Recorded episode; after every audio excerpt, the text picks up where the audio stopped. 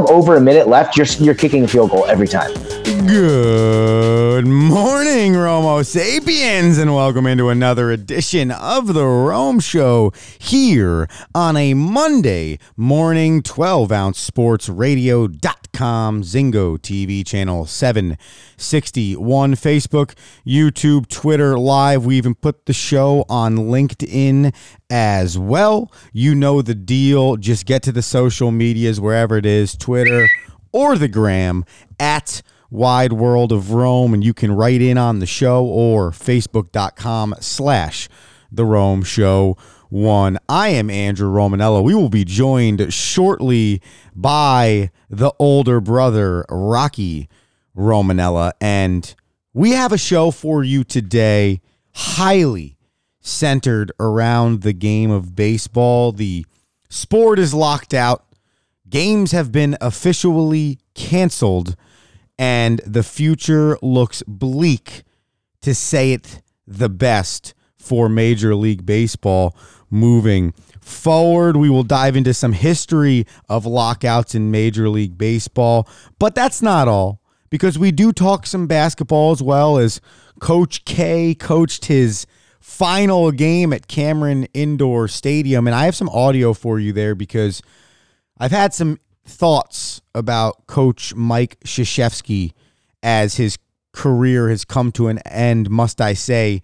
He has been on his farewell tour, to say the least, in his last season coaching on the bench for the Duke Blue Devils. And they lost to North Carolina in his last game, which is awesome in its own right but he had some interesting things to say to the crowd and everyone that came there to celebrate him after, which I think ultimately may sum up who Coach K truly is and how a lot more people than you think don't really vibe with Coach Mike Krzyzewski. So we'll get into that a little bit of NBA and uh, WNBA star Brittney Griner arrested in Russia on charges of possession of marijuana vape cartridges. So that's not good either. All of that on the backside of the eight o'clock hour. Some turn up the volume and such. Rocky will join us in a minute here, but I have to give my initial thoughts on Major League Baseball right now before he gets on the line. The bottom line is you could debate who's wrong more, the players or the owners. You could talk about how bad of a commissioner Rob Manfred is, and we'll get into that more a little bit. But at the end of the day, no matter whose fault it is, what players are getting screwed, whatever.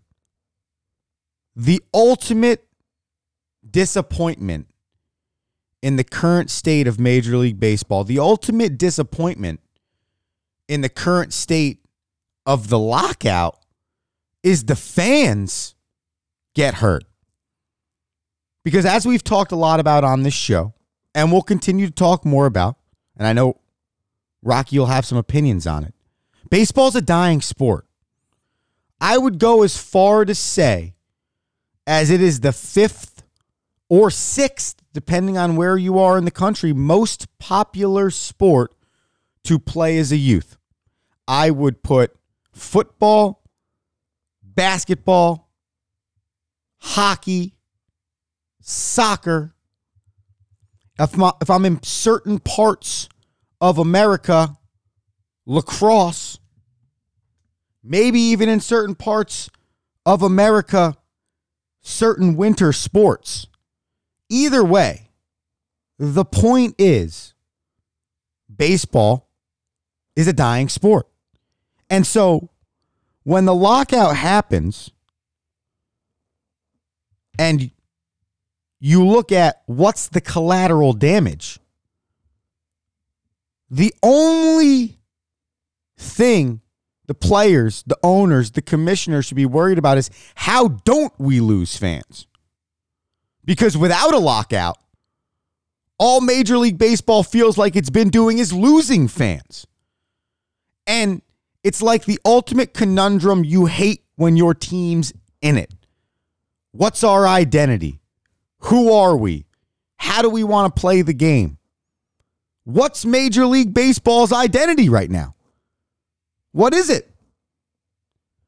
Is it that they're a game that promotes offense and home runs and they want action? Or is it a game that's analytics based where we move players extreme amounts, which is a whole nother topic on the CBA? We'll get more into that. What game is it? You know, is it we have to play matchups all the time or this dude's my horse? It's the seventh inning. I don't care if he's seen the order three, four, seven, nine times. If the dude hitting is hitting 397 against him and the tying runs on second base, if that guy's my horse and I can feel it, then I'm going to keep him in there. What game are we? Baseball has an identity crisis, people. And along with the issue between the players and the owners, they don't even know who the hell they are as a sport. So there is a lot of things they need to figure out.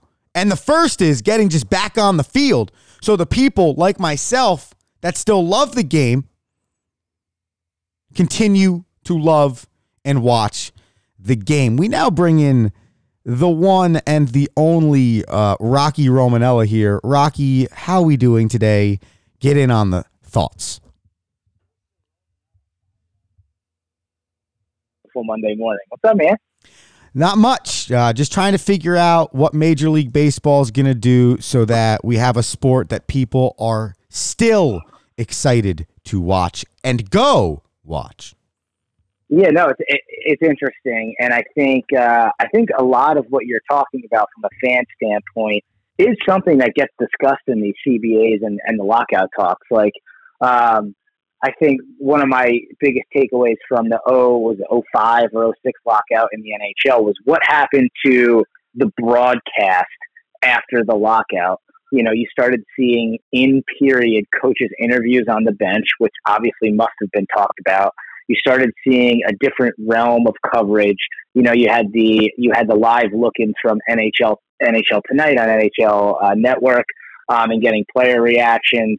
You've seen an increase in twenty four seven type uh, video of following teams. You you have the Winter Classic. Um, so there was uh, the the shootout. So so many decisions being made about the game that didn't change the actual like game, um, but all in relation to how it's going to make the fan feel. So I think a lot of those discussions have to happen, but they can't because they're so far apart on how they're paying the players.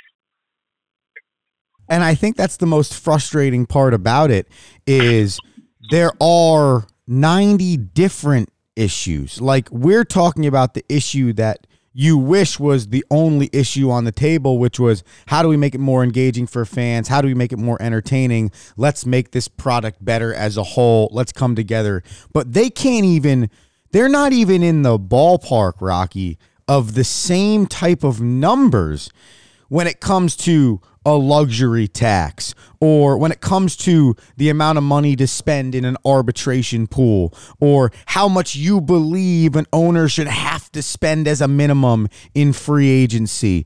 Whatever that is they can't even come close and we've already had two weekends worth of games canceled. So it's like what do you do now? Because the players yesterday, Rocky, as I know you know, right? They gave another proposal to Major League Baseball, and the bottom line was they lowered the arbitration pool amount of money from 85 mil to 80 mil, which is essentially the amount of money the owners can use on their arbitration in that offseason. Okay.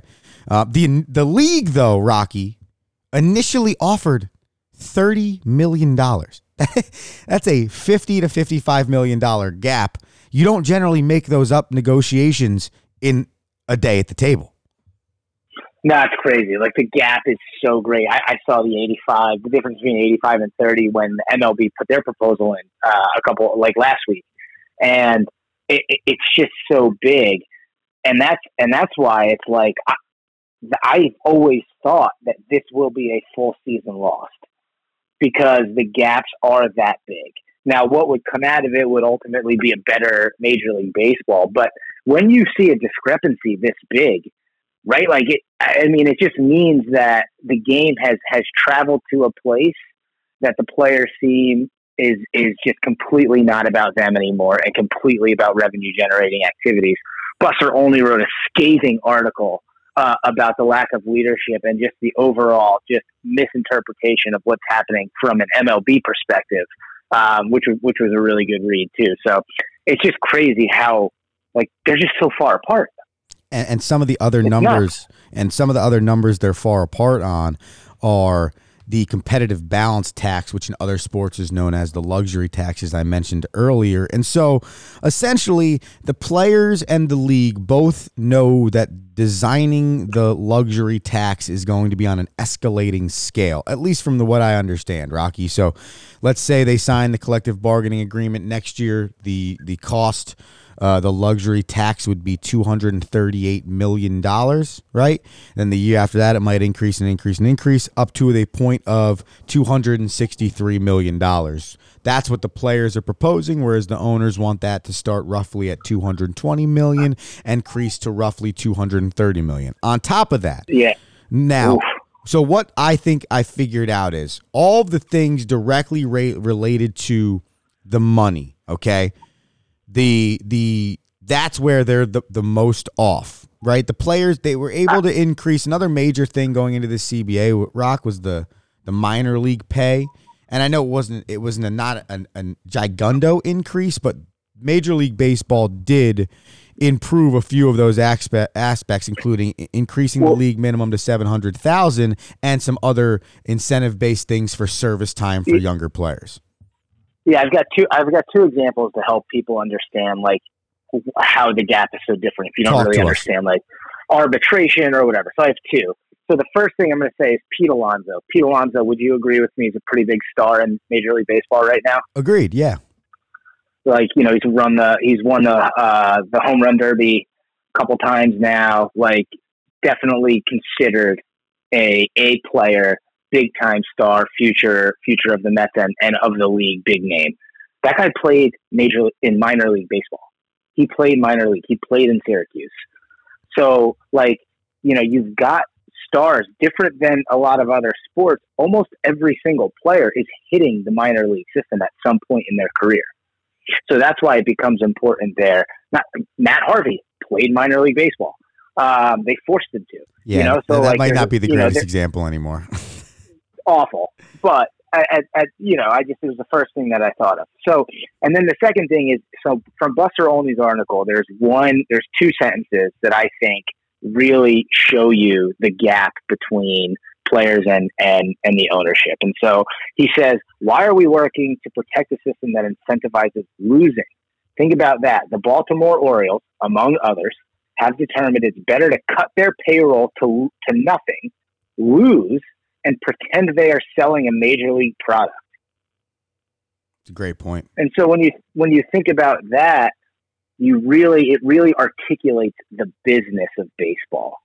And so how the business is saying, well, my business decision isn't about to win anymore based on where I'm at from an organizational standpoint and my money factor. From where I stand, I'm going to focus solely ticket sales, revenue generating activities from fans without the team winning. And the fact that you're able to stay afloat and ultimately compete in that league the same as anyone else. If you're a player getting drafted to that organization, do you have a better or worse chance of getting into the league? I, I don't know, but ultimately, like, why do we want our teams not competing anyway? Well, yeah, and I think that is why because the game isn't as popular now, straight up as a spectator with or without a lockout. Let's say everything was sunshine and rainbows. The owners and the players got along, which has literally never happened in the history of Major League Baseball. I mean, people, this dates back to like the early 1900s because you have to remember this was a sport almost that was founded around like the players should just be lucky that they're playing the game for these owners. You used to never be able to like leave the team that you were on. So if you were on, let's say, the Chicago White Sox, and there's a lot of great dark history with them, so that's a great example and you wanted to. Well, that's that's where the what, well, that's where the commissioner came about. So I'll Correct. finish on that when you go. Yes. Yeah, so long the long and short of it is, if if you wanted to make more money, and let's say you were making twenty six dollars a game at the time in like the nineteen hundreds, and you went to the owner and said, "I want to make thirty dollars a game," and the owner could just laugh at you, and then you say, "Well, then I'm not going to play for you." And the owner says, "Okay, well, you're not going anywhere else to play." It's just how it worked. So over time it was always the owners had an insane amount of power over the players and it's never really shifted. No and when you you know there's that famous scene in um, in the white sox scandal if you're watching eight men out or reading eight men out where eddie Cicotte, the pitcher goes to Comiskey to ask for a raise and he's like well you haven't thrown in 30 games yet. I can't give you a raise. Or you know you haven't won 30 games yet. And he's the pitcher and he's like the guy's like, I can't get a raise. I'm throwing in 35, 40 games. I'm going to win 30 and I can't, and I can't get my owner to give me a raise because I haven't played enough. Right. Think about that. And then in response to the, the, the players taking the, the bribe and being a part of the fix, right? The owners go to a judge and say, Hey, we want you to be our commissioner.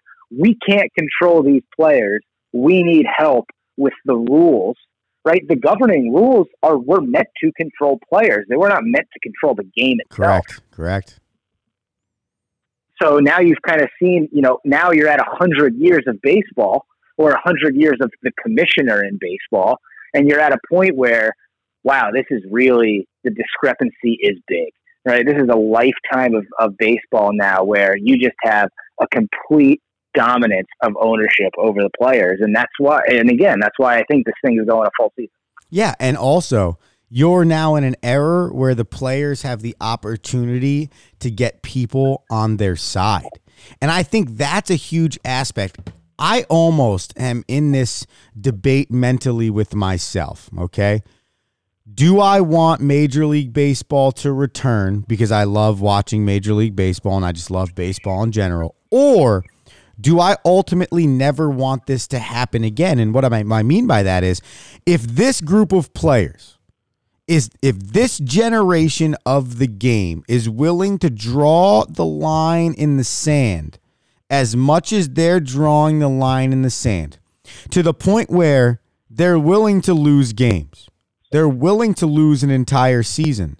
They're willing to lose a lot of what they would earn just to change what has been the history of Major League Baseball. Now, you can't do that in one collective bargaining agreement. You can't do that in one extended lockout or strike, et cetera, et cetera. But what you can do is what you referenced to earlier, Rocky, which is at some point, the National Hockey League realized we're going down a road where hockey will not be a sport that youth wants to play. And we will not be able to fill our stands that only really max out at 22,000 people in some locations. So we need to do something. And there was a discrepancy between what the players believed and what the owners believed. And that year led to what I think is an unbelievable product and now a sport that is growing at a really high rate and something that baseball needs to find and say, "Hey, what did they do?" And maybe these this group of players has the goyons, as they say, to stand long enough.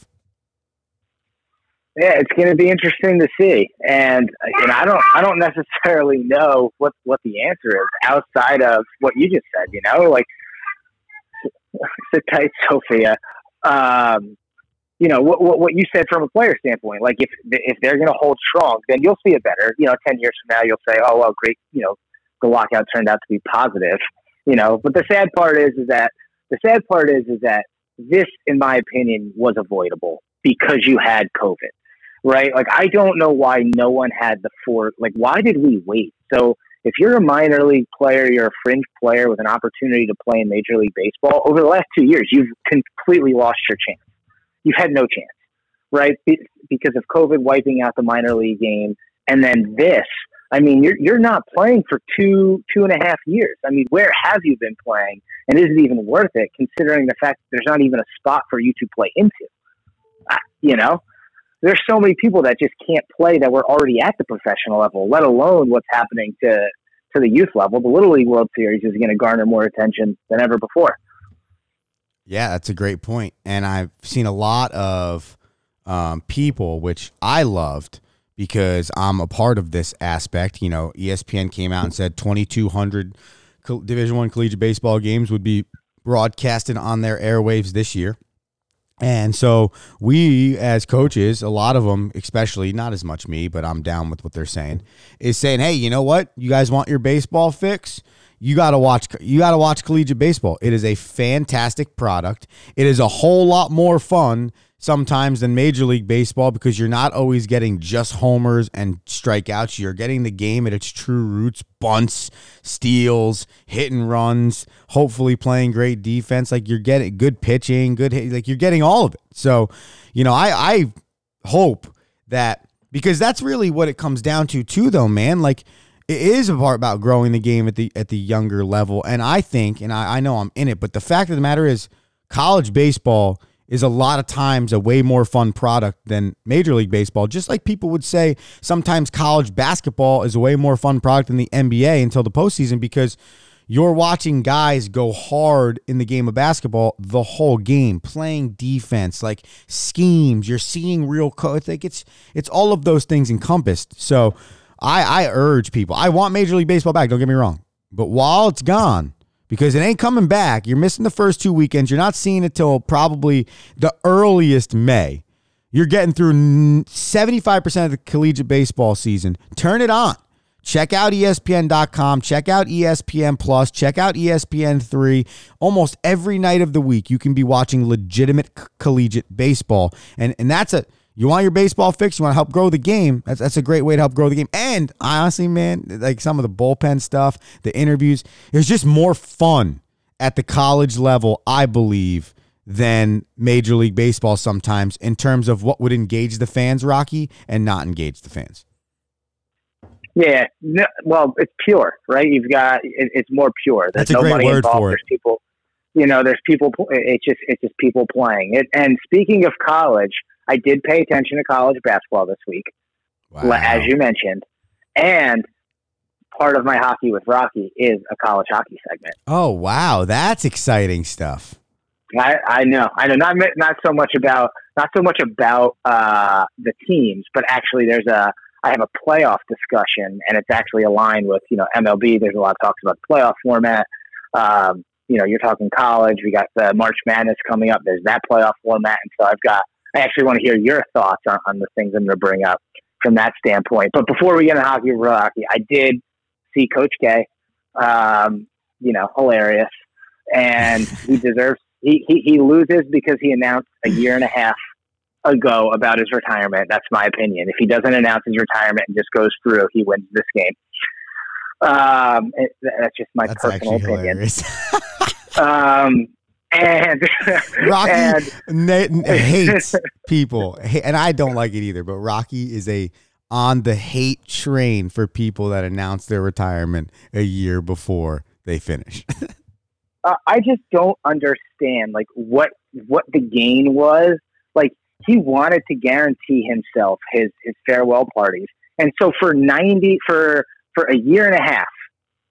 I was going to say 90 minutes, but that's an hour and a half.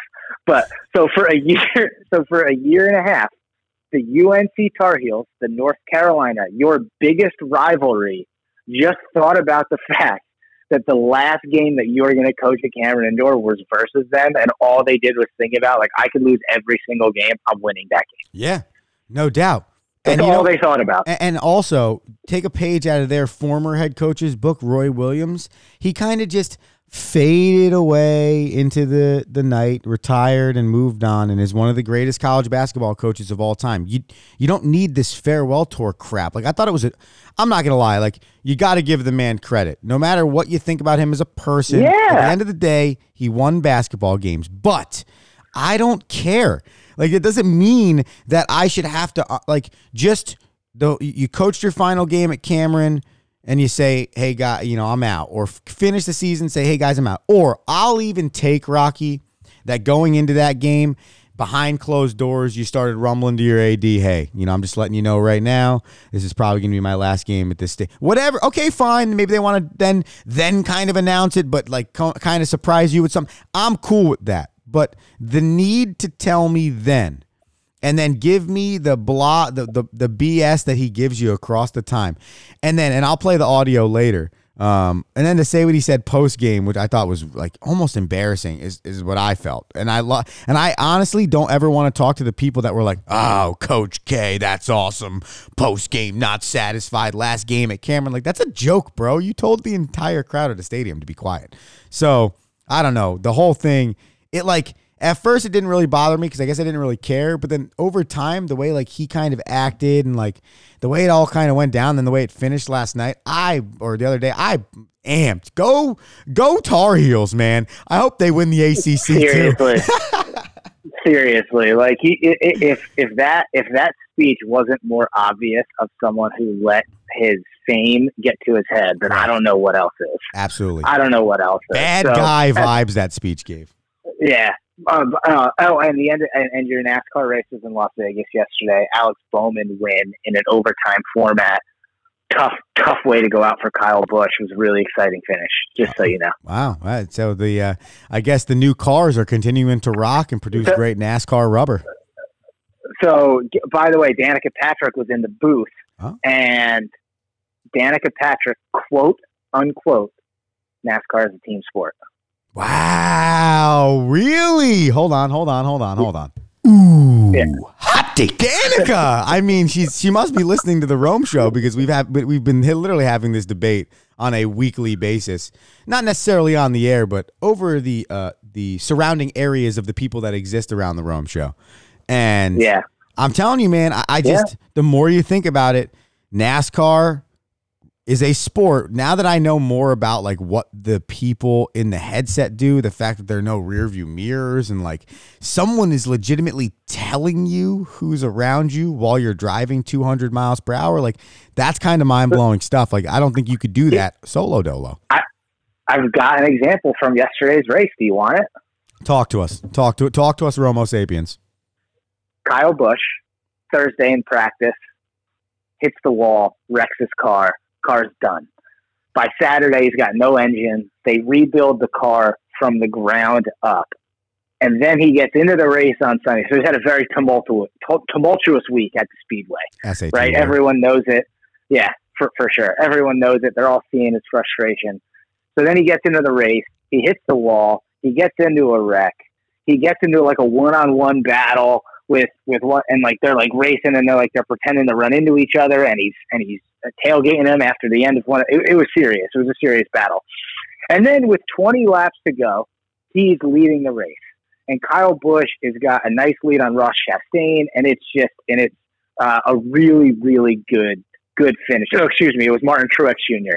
Uh, on on the heels of Kyle Busch, and they're racing, and Truex passes him on the inside. Kyle Busch, you know, he switches and he passes him back on the inside and continues the lead, and and pretty much it's a foregone conclusion that Kyle Busch is going to win the race. Now, with just at three laps to go in the regular field, there's a wreck. Awful. The worst thing that could happen to Kyle Busch. The caution flag comes out, and now you've got a race, and now you've got a race in overtime, which is a three lap format. So, There's like, overtime wreck- racing. What? Well, anytime there's a there's a caution with under three laps to go, you go to this format. So even even NASCAR has adjusted its style of play to create a more exciting finish when there That's when there is that need. That way, never no race would ever end under caution. Sure. So now here's your team aspect. You decide to pit, right? Because let me get fresh tires for the drag race that's about to happen. Correct. Well, Kyle Busch comes in Kyle Busch takes four tires. Oh, Alex Bowman comes in, and Kyle Larson come in. Chase Elliott come in. They take two tires. Alex Bowman and Kyle Larson beat Kyle Busch out onto the racetrack. oh. So now- positioning. At the, and so now you start two by two. So now you've got Larson and Bowman out in front. You've got Busch, and I can't remember who's next to him. And based on the aerodynamics at the restart, Kyle Busch isn't able to get behind Bowman and, and Larson to draft into their position because he's battling his own person next to him Sure. which puts him at a disadvantage. Never catches those guys. Alex Bowman goes and wins the race, and ultimately, if the pit decided to maybe change two tires Instead of four. or not pit at all, Yeah. or not pit at all, you you keep you you keep the lead after the restart and have a better chance of winning. So there would be your team example. And it is kind of crazy that to think that with three laps remaining, you crushed those tires so much on the track that you actually have to think about changing them to better your opportunity to race faster and win that drag race, as you called it, is pretty crazy, dude. Like that's a that's kind of a like, nuts to think about, and that is the ultimate team example right there. It's like putting the right There- or wrong there- penalty killer power play on the ice when you need it. That's right.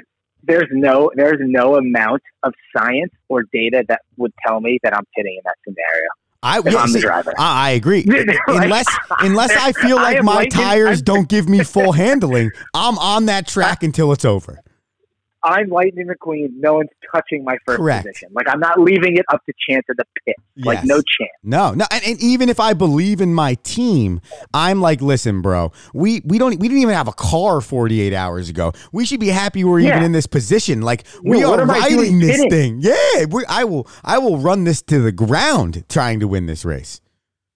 So I kind of want a my- NASCAR my- now. uh, I'm telling you, we're going to we're going to we're going mean, to at yeah. least one race this year. Exhilarating stuff. I'm, I'm telling you. The, the, and by the way, I had a camera. They, the cat like we talked about the improved camera angles on the cars.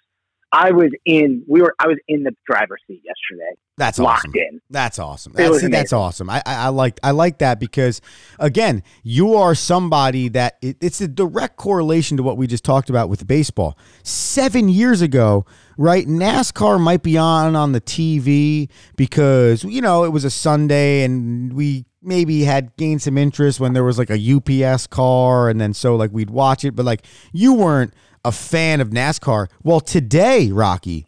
March 7th, 2022, I would officially indoctrinate you. I don't know what that word is. Indoctrine? In, indo- uh, whatever it is. Sure. Yeah, that word that we're looking for. We're, you not this. Not all of us have the SAT capabilities. And I- and so that the but the people must know that if I'm going, you know, if I decided to choose a car to cheer for, though, right. I would still need a year waiting period. correct. Like so, I would say you are a fan of the sport of NASCAR, but you do not have a fanship yet for a specific car. Yeah, once I choose once I choose a racer, then then I would take it would take you a full season of following that racer and cheering for the racer. And if the racer were to win the championship, you're not allowed to celebrate. It's not yours Correct. You- because it's your one year waiting period. You have to earn your fanship. That that that is that is correct, and and I think that there's plenty of time for you before you you you enter into that realm because you know there's a lot of emotions that come with the choice of fanship, as I'm sure a lot of the Romo sapiens know, and I feel like more times than not, it's a lot of more heartache than excitement when you are a fan of teams, and in this case, a, a race team. Yeah, no, no doubt. So, um, Is it I'm time? ready for hockey with Rocky. I Okay, think so. here we go. Now, inside the glass, hockey with Rocky. Ladies and gentlemen, welcome to another edition of Hockey with Rocky. My name's Katie Strang. No, it's not. It is Rocky Romanella. Katie Strang, writer for ESPN. Um, I love when you, I love when you give a tidbit on the people that you announce yourself as. well, they have to. Well, Yeah. You know, people have to understand. I'm, picking hockey people. I'm not Yeah. just saying random names. No, I mean, I, I honestly like. There's no chance 100 percent of people knew that, but I love. Yeah. But you're right. You're you're you're a man of the people, so it makes sense. D- Do you want me to start or end hockey with Rocky with closing up the backyard rink this this winter? I would like you to end with it as long as you give yourself ample enough time to really describe it to the people. Fantastic. So, hey, listen, if you're paying attention to the standings, the races, the races for playoff positioning is getting intense. If I'm gonna, if you want to pay attention to a team, pay attention to the Pittsburgh Penguins right now, who have seemed to come out of the All Star and the winter break uh, with with just an absolute force from an offensive and a defensive standpoint. They're skating like a complete team. They're extremely difficult to beat. They are on the rise. I would be. I- know the Rangers. As a Rangers fan, it looks like we will play them in the first round. So definitely a team that I've been paying a lot of attention to. If you want someone to follow, Does that, as a fan of a team in the Eastern Conference slash the Metropolitan Division, Rocky, does that bother you? Because I feel like the Pittsburgh Penguins are almost like the Patriots have been in football. Maybe not as many championships, but doesn't it just feel like every single year they're going to somehow, some way find a way to be a team where you say, man, this team's good. You don't want to play them. Crosby, Malkin, and Letang. It'll be that way until they're gone. It's crazy the I mean, longevity of hockey players, man. I mean, that's. I mean, that's that is it. I mean, it's Crosby, it's Malkin, it's Letang, and until those guys are done, the road, you know, will essentially go through Pittsburgh for, for from a metropolitan standpoint. And you know, even with the Caps, the Caps had to go through the Penguins every year. You know, the you know, so that that is that that's just how it goes. yeah. So, you know, the Islanders had to go through the Penguins to, to get to where they were uh, in the last two seasons, and a few times they lost. So those are always good series. But until Crosby's gone, it, it doesn't matter. He scored his 500th goal this year, a couple uh, about a week and a half ago, and it seems like that team is really gelling at the right time, which is which is scary for everyone else. So, but what I really wanted to talk about today was the NCAA, NCAA hockey conference playoff format, and I wanted to get your opinion on it. Okay. Okay. I'm excited. So I was doing some reading over the weekend, and and uh, this was conference. The conference tournaments kicked off this weekend, so a hockey edition of March Madness, if you will. And I was reading the formats of every conference, and every conference had a different format. And in some cases, your first round games or your quarterfinal and your quarterfinal games were producing a best of three game series, where when you got into the semifinals and finals, it was a one game it was just one game. And so I'm like trying to think about why that is. Like, why are we playing series in the early rounds, and yet then you get to the semis and the championship, and you're only playing one game? Wouldn't it be in reverse? And I want to know what you think of that. Yeah, I think that's really stupid. Like that is really dumb. Like I don't understand. Now, the only question I'll ask before I really put a stamp on my statement is do they play series throughout the regular season? Like I know like a home and an away, but is it like on back-to-back days? Like how does that work? Yeah, yeah. You typically play your opponent twice in a week, but that's because that's that's because of travel. So if you travel, you're going to play two games at that place versus just one game. But never Right, is it a three-game costs. series. But no, you, you don't play you don't play you don't play in series. That's So mind-blowingly stupid. yeah, the only legitimacy I see to it is that everyone, typically in the conference playoffs, everyone makes the playoffs. So your first round teams with a bye, you know, I guess my, I guess I'm saying, I guess you're saying, hey, this is an extended regular season. Like you weren't that good. You're a lower seed. You're you're going to need more games to prove that. Like the difference between the 10th seed and the 12th seed has to be you know, determined a little bit by two games and three games instead of one, I guess. I, I don't know. I would think that you would have your round one, one game, eliminate the worst teams, get to the quarterfinals, and then in the semis and the championship, you would play your best of three there. Yeah, like I'm cool with series happening in the playoffs, but I, I'm I'm not okay with it's it's my it's my same thought and a lot of people's same thought with the one game wild card in baseball, right? Like, but at least that happens to your point first. So you get it out of the way. It's like, okay, single game, you, play the teams that maybe are teetering. Are, are they even good enough to be in the postseason? Let one of them eliminate themselves, and then we'll move on, right?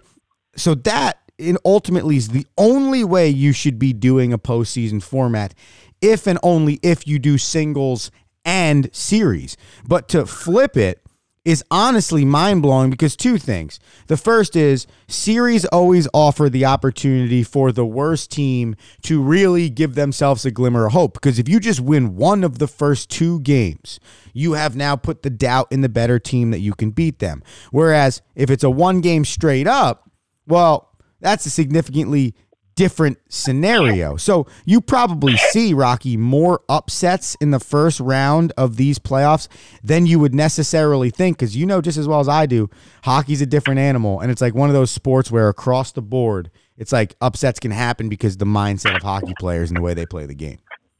Yeah, no doubt. And then in one case, like I'm the five seed, now I got to go play the twelve in a best of three when the four seed, who maybe I'm what one game worse than, Sure. one game better than, Yeah. you know, and they, they, they get a buy, they get to play less games. So, you know, it's, it's, it's just interesting. And then I know this is hockey with Rocky, but it brings me to a, to, to a bigger NCAA question is, is you've got conferences that are pretty much run independently of the NCAA governing body. The conferences truly run the groupings of, of teams. Should that be more standardized?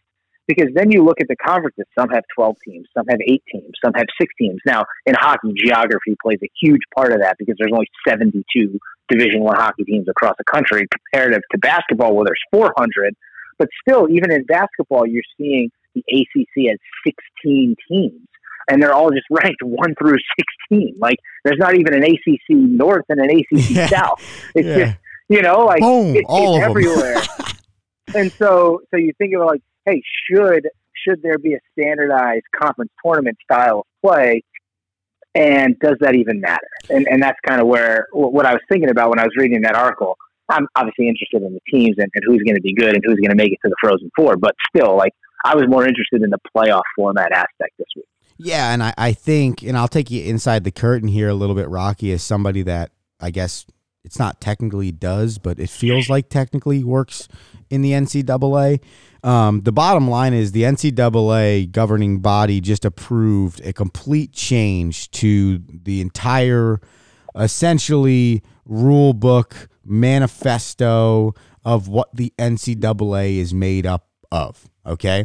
So essentially, what's going to happen is a, I believe, now, they it's not a lot of information given out, but the bottom line is they're redoing the entire thing. I think it's going to become the entire NCAA is a one NCAA one A one B two three scenario, just like football operates now. It used to be one and one double A, now it's considered FBS and FCS.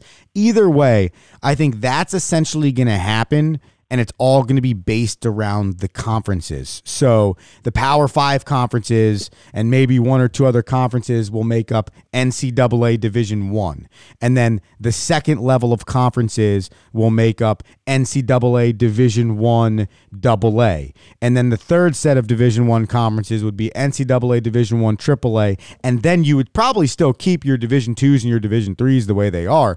But I think now that gives the power back to the conference, and I know that's not necessarily your question. Your question is, do you believe there should be one a playoff format straight across? Yes, I do. I think it's stupid. I think every sport should have one playoff format that pushes through the entire country. Now, maybe in some conferences, like in some of these basketball conferences, there might only be six or seven schools. So some things might have to adjust, you know, accordingly. But I think it should be across the board. This is how it's done, which is also why I think the, the four teams that get that play-in game in the NCAA tournament stupid to me. Just just eliminate them.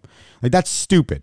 Like they, sh- it should just Yeah. be 64 teams, the same for everybody, not this one random 12 seed, which isn't the worst. Even the w- worst seed has to play a play-in game. So I agree with it, but that is kind of where I believe the NCAA is trending, which I think then makes this conversation even more interesting because it's going to be significantly more conference based. Yeah, it'll be. Yeah, it's interesting to see. So, and again, hockey's a different animal, right? You've got eh, eh, basketball 400 Division One teams versus 72. That's crazy. You know, Only and- 72. That's nuts. So, and I think that that's the number. No, I, I'm 98% positive. It was 70 when I want to say it was 70 when Arizona State joined and St. Thomas and, and Minnesota has joined now, and you've got the uh, LIU Post who's Division One now. So, um, I, I, I think 72 is a rough estimate, but I, I, I want to say I'm pretty close. So, LIU um, NEC conference. Nice. There you go. And uh, so to wrap it up, we, we, we closed up the backyard hockey rink yesterday, um, lifted the tarp, broke through the ice with the sledgehammer. It was impressive out of you what you did. So yes, the backyard rink was great. What do you want to know about it before Yeah, I mean- we before you give me a where do you play the co- where do you play in college? D- d- just get explain to the people. First off, you gotta go follow at Coach Rocky nine one seven on Instagram because I, I think there's a, a I haven't posted it yet. I know there's something solid coming that will really got give you the idea of what Rocky's talking about in his backyard. at the end of hockey with Rocky, I will post a video for you. All right, so at Coach Rocky nine one seven, and then you know what we'll do? We'll repost it. Uh, Rocky, make sure you tag at Wide World of Rome, and then we'll we'll So repost it. do I do a people. story? Do I do a story or do I do a post? I think Explain you, to me. I'm old. you have to post it on, on the main page of your Instagram, and then you have to share that post into your story, and in that Oh share. goodness. you can tag at Wide World of Rome, where we can then share it in our story. Can I just can I just share it right to your story? Why do I have to be redundant with my post? because your your shit, your your some people don't. They look at the stories before they look at, Okay. the posts. You know you what I'm saying? it. You got you, you got it. I'll I do both. cover for you. both I'll- avenues. I'll- I'll- all right. So so what do you want to know? Start to finish. High highlights, low lights. Highlights, low lights highlights. I had a rink in my backyard. insane. Lowlights. I put a ho- I put a hole in the tarp, and the top layer flooded in the backyard. So I needed a base layer of ice before I could refill it to the actual top. yeah, that's definitely that definitely can't be what you're looking to do when you're building an ice rink. So Yeah. is it Um, significantly not cold enough now? Like it's over? Like in Rochester, you're you're done with the the full depths was- of the winter. it was it was 60 degrees and, and windy. So it's not that it's not going to continue to get cold. It's just not going to be freezing all the time. So we put the rink up right after Thanksgiving on like the last warm day of the fall. And we didn't really get a chance to skate on it until the first week in January when you saw four straight days of sub 25 degree weather. And then for about a three to four week stretch, it never really got that high above 32, and so you didn't really have to worry about um, losing any ice or, or any of it melting. Wow, that is mind blowing stuff. I can the fact that you know multiple months ago you mentioned that you wanted this to be done, and through may I toot my own horn, my really good job of continuing to throw shots at the fact that I wanted to see the rink, and I never even skated on it. That's the best part. I know. But You saw it. You saw it when it was a pool. correct. But without that motivation, without those nudges, you may not had the experience you had. And, and for that, you're welcome. But secondly, I think that is probably one of the single most coolest things you've ever built in your entire life. And you've built some pretty cool stuff. Yeah, I know. The long term investment is going to be coils. So they're electric coils that you can buy. Now they're like ten thousand dollars probably, but if you use a coil, they have a thirty year shelf life. But then you could you freeze the ice like through science and electricity, and that way when it's like thirty to forty degrees, you could still skate. So you know, in my future, I'm seeing a sport court with coils that you know doubles as a roller hockey rink, basketball court, tennis, you know, whatever, and then freezes into a hockey rink. So I think you know I've got uh, some years before I get there, but this will be something I do every winter for sure. We left uh, we left your Instagram for the people before at Coach Rocky 917 so they could see the video. Do you want to leave your Venmo so they can donate to the cause? I, I, I could use it I definitely need a new tarp. I got holes in this one pretty Well- aggressively. Well, I wanted to stay on the theme of hockey because the, when you sent me the pre-Instagram vid, I got fired up last night. So I I originally wrote down a where'd you go to college that was from the NBA, but then I found and thought of a where did you go to college hockey edition slash Thank you. boarding school slash boarding school. Yes. Okay, so we will go with Where did Jonathan Toews go to college? Oh,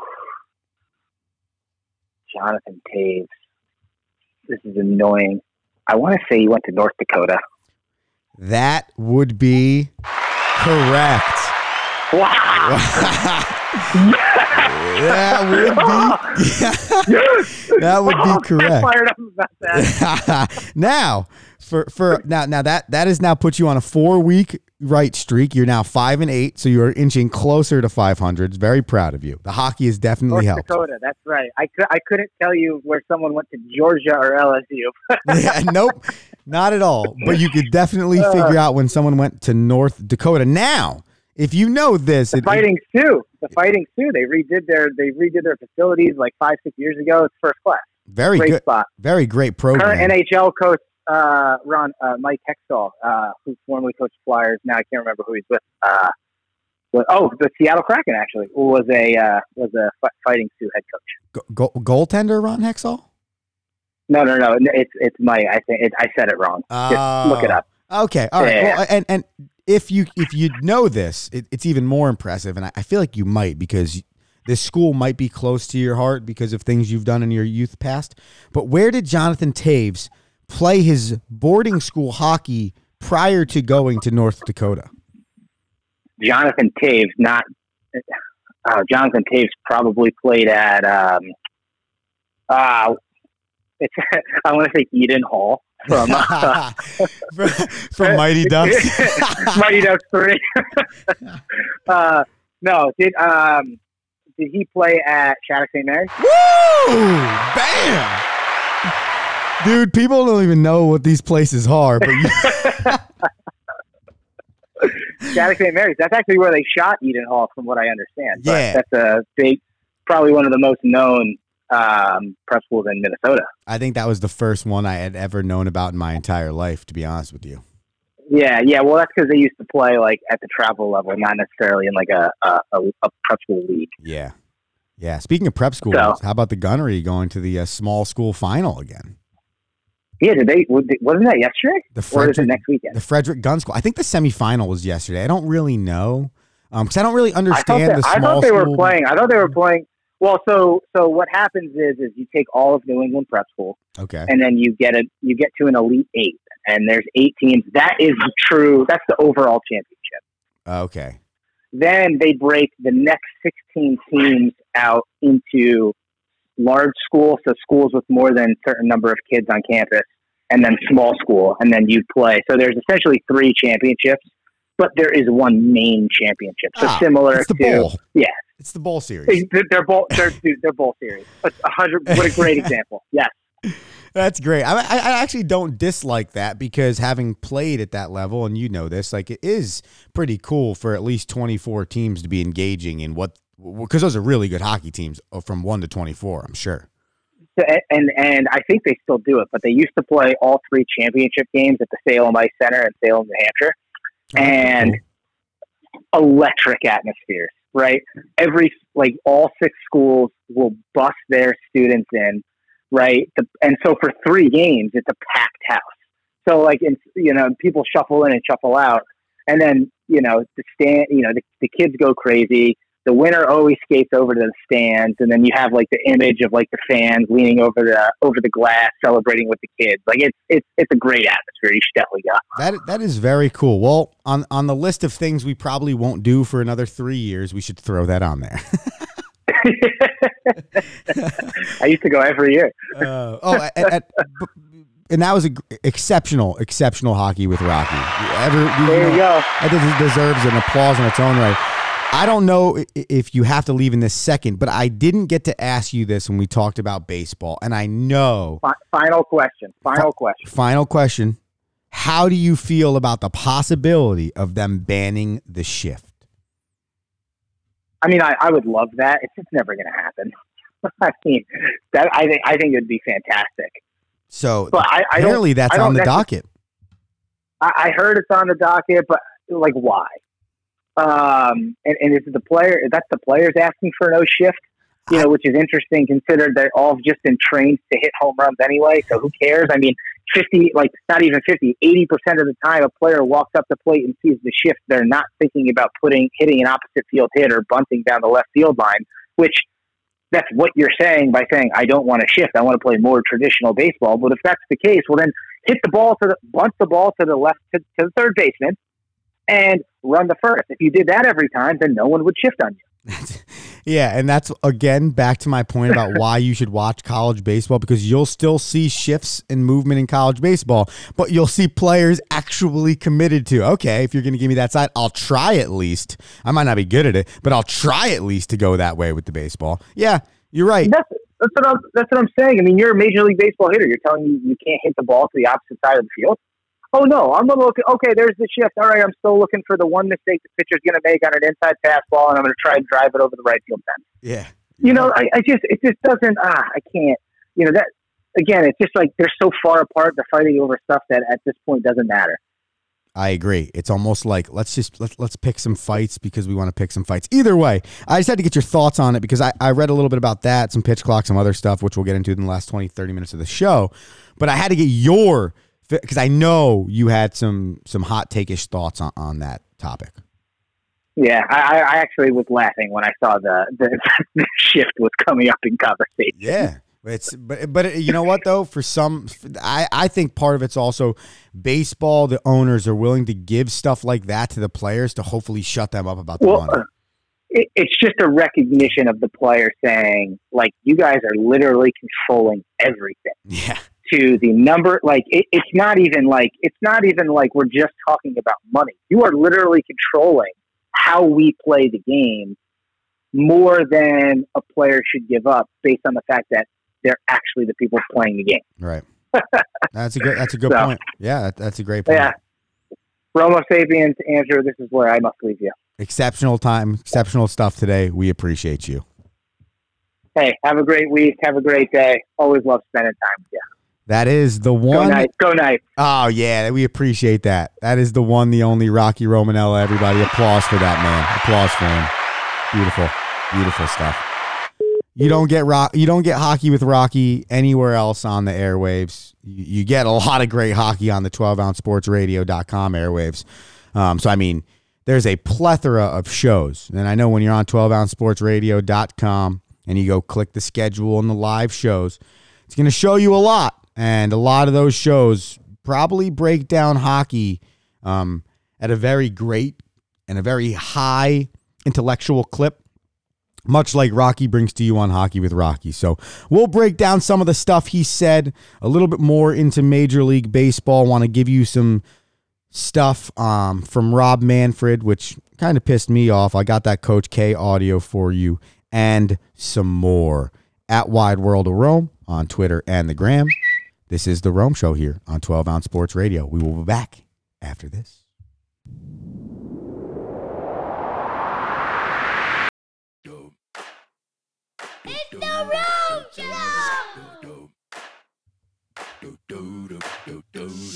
Yes, indeed. It is the Rome Show here on 12 Ounce Sports Radio, Zingo TV channel 761, Facebook, YouTube, and Twitter. Live, I'm Andrew Romanella. We just got off the phone with Rocky Romanella. We broke down a lot. If you missed any of it, catch the podcast wherever you get your podcast. Just search Wide World of Rome or the Rome Show Podcast. Two ways to get your podcast. Search Wide World of Rome or the Rome Show Podcast wherever you get your podcast. And of course, at Wide World of Rome on Twitter and at Wide World of Rome on Instagram.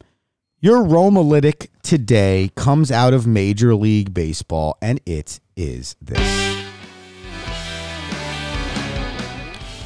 The last time Major League Baseball went through a lockout was in 1994, where the players and the owners could not come to an agreement and played the season at the start in 1994 without a collective bargaining agreement. The players set a date of August 11th as a strike date, and they did just that. They striked in 1994, being the first time a professional North American sport did not have a championship played. That would be the World Series. In total, 948 games were canceled during that 1994 season, essentially putting the Montreal Expos in the decline to eventually move to Washington, D.C. In that season, you might not have known, but Tony Gwynn was hitting 394, coming the closest at that time to hitting over 400 as Ted Williams did. And a guy named Matt Williams, who is a third base coach in Major League Baseball now, had 43 home runs. You know why that's significant? Because on August 11th, when the season ended, he was only 17 home runs away from tying Roger Maris's single season home run record of 61. At that time, around 113 games were played for each team in Major League Baseball, leaving roughly 45 games remaining or more for Matt Williams to, to beat that record. Instead, you got cancellation of the rest of the season, no 1994 World Series, and quite possibly the disappointment of seeing a lot of historic things happen and the Montreal Expos, which at the time had some of the best talent in Major League Baseball, possibly I'm not saying they'd stay there for forever, but I'm saying a World Series championship in 1994 comparative to a lost season and then a fire sale and the worst season in the franchise in 1995 probably would help a little bit more. Mind blowing stat on Matt Williams, though. That's your Romalytic today, March 7th, 2022. I did I did not realize that because it's not like Matt Williams is the, a name that, that jumps off the page when you think about history of Major League Baseball, right? Like, wow. But that 1994 season did a lot for Major League Baseball, including ruin it. And you might say to yourself, what, what do you mean, Andrew? Like they came out of that and then they, they they went into the steroid era and then they had the home run race. Then someone did eventually beat Maris and then someone else eventually beat Maris. And now all of those people aren't even in the Hall of Fame anyways. And one of them eventually beat Babe Ruth and now has the most home run. All that stuff has happened since then. But because of what we talked about in the early stages of Major League Baseball's history, continued over the course of time with the history of the way Major League Baseball's played out. Okay. And I also think Pete Rose is a huge aspect of this conversation. Okay. Then you continue to see that in 94 it didn't change they're still fighting and now you come to the steroid era and they allow it to happen then essentially blame those players there's a distrust there's a distrust between the players and the owners in the history of Major League Baseball. And every time it is the fans that get screwed. Great baseball was being played in 94. Historic things were happening season cut. Now, I know it's the player's decision, but at some point, the owners have to stop being the greedy bleeps that they're being. It's just a fact. The history of baseball has written has been written with owners trying to over control the players. And I get it's their money, their business. But when you start challenging the integrity of the game, when you start questioning what is the game of baseball, what fun does it bring, then you have a real issue. And I, I'm sorry, but I get the point, and Rocky was talking about this, of the owners believing that in certain scenarios, they don't need to have a winning product to be winning in the business world. And I'm sure they're correct about that. But eventually that'll run out. Boxing was what I would believe, and I wasn't alive for this, but it felt that way when looking at the history of sports. Boxing was like the number one sport in America for a while. And I'm sure people in boxing never thought that would change. And then corruption and other BS happened. And I think as other or, uh, leagues got better at promoting their sport, branding their sport, boxing didn't. Okay. And now I, I would go as far to say as boxing is, is the closest sport to, to being dead as I've ever seen. I can't remember a boxing fight that people were really excited about that doesn't involve a guy that started punching people on YouTube. And I'm not discrediting those dudes. They've probably trained enough to now become a professional boxer, but it just isn't the same as it was then. And so Major League Baseball needs to ask boxing what it's like to be a sport that everyone in America wanted to watch at one point in time to now be a what feels like forgotten sport. And unfortunately, baseball is trending that way. I don't believe it'll ever be forgotten because I'm in the depths of the youth game and I'm in the depths of the college game and it's still there. Yeah, maybe little leagues aren't as popular. I don't think that's necessarily because there aren't as many kids. There's definitely not the numbers lessened. But I don't think the le- number is lessened so much that you say, oh my God, in 12 years, the game won't even exist anymore. But the number is lessened, whereas other sports numbers have grown. And that, to me, is the direct sign of success. Five to 12 year olds. And then are you keeping those five to 12 year olds in your game? And are they, are they becoming 12 to 21 year olds? And then if if good enough, are those 12 to 21 year olds becoming your 21 to 40 year olds that we're talking about right now in Major League Baseball? That's what has to happen. It's got to be a grassroots thing. I was t- I've been talking about this with the Brian Flores scenario in filing a lawsuit against the NFL. The problem needs to be answered at the lowest level. What are the opportunities for minority coaches? Are they the right opportunities? Are we setting them up for a successful career as a coach? It starts at the youth level. Is baseball fun for kids? How do we make it more fun for kids? I'll tell you how. It's easy. Let them have fun on the field. At four years old, it's okay if they don't hold the bat appropriately. Yes, if they're left handed, you want their right hand on the bottom of the bat and their left hand on top of it. I understand those things. But if the kid stands recklessly, spins the top off of himself, but hits a ball 15 feet and smiles, you leave it alone. And so I think baseball's also developed into this sport where there's like a battle between what is taught to them by the people teaching them and what is believed to be should be taught by them by their parents. In no other sport. Like I know this exists in other sports, but it's not like in baseball, man. It's like because in football, your son's playing quarterback A, you're you're probably nowhere near the field, right? Like it's not, you're not even close to it enough to yell to him. But that's the first thing. But, but secondly, you're you're watching your son, even if he's having a bad day as a quarterback, probably still has 15 to 20 attempts with the football, is in every play, can hand it off and look good, can, you know, whatever. He's in he's on the field 46 times. Whereas in baseball, if you go 0 for 4, it just looks terrible and you never get a ball. It almost looks like you didn't even play in that game. And you have the these parents that at the youngest of levels like think that that foot adjustment on their 5-year-old is going to make them the next Mike Trout. No. What makes them the next Mike Trout is you make them want to go to the baseball field. Once they want to go to the baseball field, you now have somebody that wants to play the game. I was so very proud the other day when I turned around at my game and I saw my nieces and my nephew in the stands. Now I know, and this is more so my sister than anything else, I know my nieces will not play softball. I know that's a fact.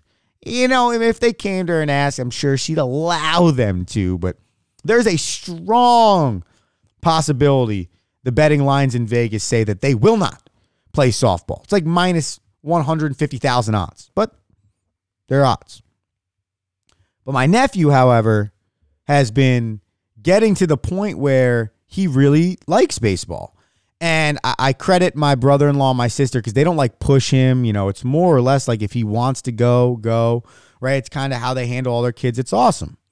Well, Nico, my nephew, has, uh, as you've seen on this show, he's really started to like the game of baseball. And I was so amped when after the game, and it really puts things into perspective, right? Like you lose a tough game, you're frustrated as a coach, but then you got this six year old kid sitting here. He don't care. He just wants to run around the bases. He just wants to throw the ball on the field. And in that moment, we're playing catch. Yeah. Do I want him to field the ball or catch the ball when I throw it to him? Of course. That's the object of the game. He's got to be able to catch and throw, or he can't play the game. But why am I even going to think about correcting him when all he wants to do is be on the baseball field, run around, throw the baseball? So do it wrong. I don't care what, or quote unquote wrong. Because at six years old, the only thing you need to know is that the ball should go in your glove and you should throw it back and that it's fun. And if, and if you're not having fun, it don't even matter if you know what the steps are because you're never playing this sport for beyond the next three years. Because when you get to the point where you can truly like voice your opinion, you could find a lot of boring moments in baseball where in seven or eight, nine, ten year old kids can be like, nah, I'm good. Especially when coach dad over here is like, you gotta lift your elbow, John, and then and you gotta hit the ball the other way. How about the nine year old Johnny just works on making contact with the baseball? And having fun at the ball field and understanding how the game works and when you hit the ball you run to first and and enjoying that so that when he leaves the field he says I want to go back and do that again.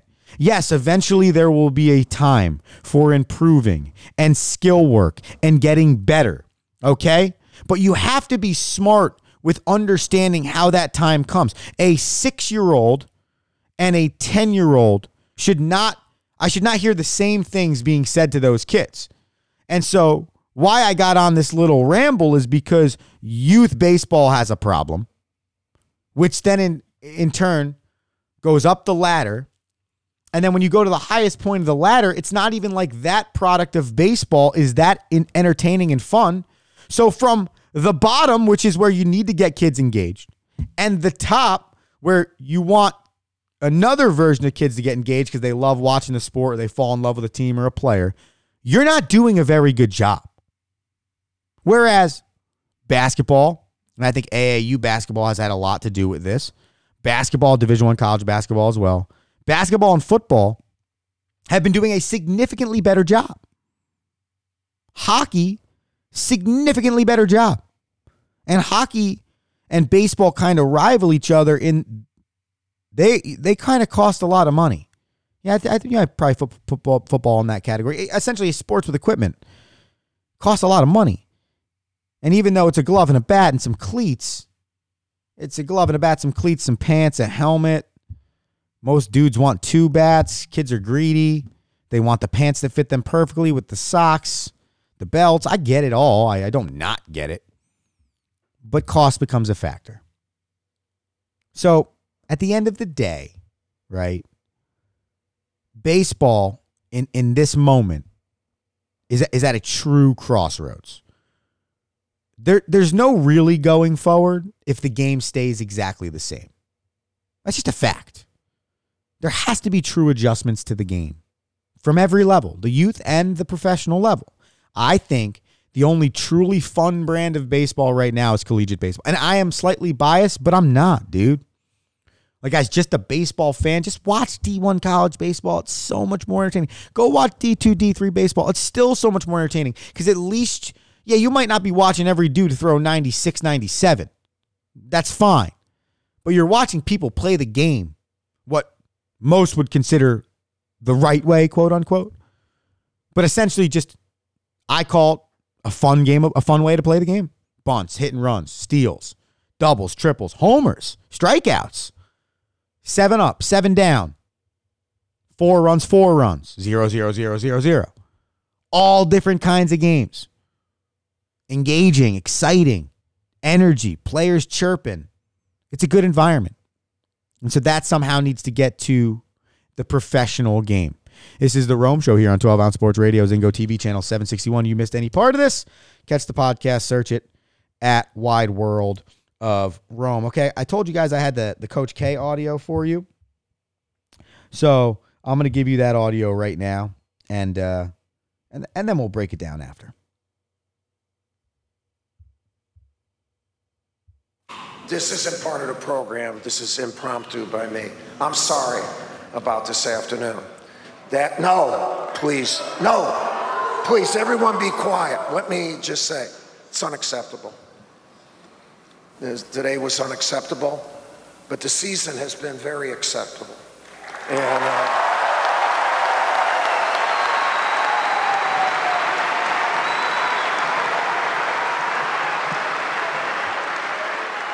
And I'll tell you, the season isn't over, all right?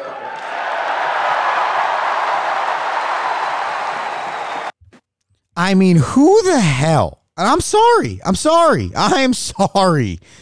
And I think the other Rocky Romanella will be a huge fan of what I'm about to say right now. I can't handle this two Rocky Romanella thing. Do you who do you think you are, Coach K?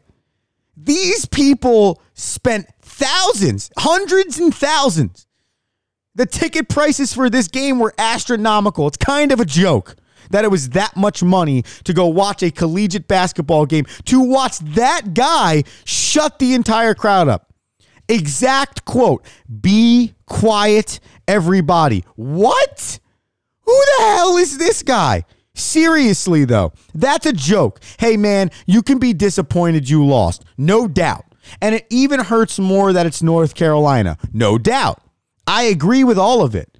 But the fact that in that moment, after you wanted this whole grandioso, everyone celebrate me for the remaining year of my career. Let's have all the former Dukies back and we can all celebrate Coach K and talk about how great Coach K is and what he did for my career and blah, blah, blah, blah, blah. And you have the, as Stephen A would say, unmitigated gall to legitimately shut up an entire Cameron Indoor Stadium. That is a joke. And you yourself, sir, does not deserve the applause you received after that. There's a, a lady in the background of that video. It might be his wife. I haven't seen her, but without a mask on in the last two years, so I don't really know. But she stood up with, with, with such excitement and energy, like that was the most impassioned speech. That's disrespectful, man. That is disrespectful. These people paid an insane amount of money, a stupid amount of money, an amount of money that they should all really think about the fact that they spent that much amount of money to celebrate a guy that doesn't clearly care about them because he's willing to shut them all up just to say that it wasn't a good enough performance tonight. No crap, Coach K. No friggin' crap. You lost to your rival on the last game of this season. Thank you for stating the obvious. So let's go ahead and let's poo poo everything that these people did at Duke University for you just to shut them all up. When in theory, when you said tonight was unacceptable and they started cheering, they're like, dude, come on, man. We're, we're, we're going to the ACC tournament. We'll go to the NCAA. That's what matters. But no, instead, you had to be the most of Coaches K you ever were, which really, in my opinion, in your last moment, in your last home game at Cameron, shows who your true colors might really be. And so, I've opened the door on my opinion for Coach K. Let me rephrase that statement. There are two Coach Ks that I've known in my lifetime, and I, I, I care significantly for one of them. I significantly. And that those Eagles are hopefully flying high today as they get ready for their first regular season game. That Coach K I'll root for. I'll take a bullet for, I'll go to the grave for. The other Coach K, I have zero interest in anymore. And my opinion's still out. I'm not going to be somebody that's going to take a full 360 shift, but the shift has been 270 at least. At least. And my dad started me on this train by me arguing back to him. And this has gone on for a while. I argued back to him about Coach K over the course of time. But over the course of his arguments back, as he does to a lot of people, which is why he's been a very successful businessman, great job, great conversationalist. You know them. You know him, Romo Sapiens. He has kind of started me on the path of what type of person he kind of really is and you listen to some stories, and not every player is happy with their coach, even if he's the greatest coach of all time. Case in point, Tom Brady and Bill Belichick. At some point, somebody along the line don't you're not going to like him, and and even guys that like him tell like stories that it's funny and and it's cool because they eventually won because their players were good, but like are kind of borderline dictatorish. And that was kind of border dictatorish, borderline dictatorish right there from Coach K. And so over time, my thoughts started to change because my pops' feelings on him. But now the opinion's officially open. 270 shift. I got a 90 degree angle to go here before I'm fully off the full Coach K bandwagon. I think that's embarrassing. I think that's ridiculous. I think it's it's too much, man. And so next time, I understand losses hurt. They suck, man. But there are some times when you have to understand there it's there's something slightly greater than the loss. And by the way, bro, you asked for that. You wanted the celebration. So don't turn around and, and, and start being that dude that's like, oh man, this is unacceptable. Appreciate it. Appreciate the BS that they threw flowers and balloons for you on. All right? Because that's what you wanted in the end. Ladies and gentlemen, that's been the Rome Show here on 12 Ounce Sports Radio, Zingo TV, channel 761, Facebook, YouTube, and Twitter Live. I want to let you know that if you missed the show, any part of the show, you want to share the show with your friends, all you need to do is search Wide World of Rome, and that is uh, wherever you listen to your podcast, or that can be on Twitter or Instagram. It's The Rome Show 1 at facebook.com slash little Yoda for you to end the show. Thank you to Rocky. Thank you to everybody that chimes into the show and gives us our thoughts before we get on here on a Monday. We'll be back next week. Until then, peace. Um, thank you for listening.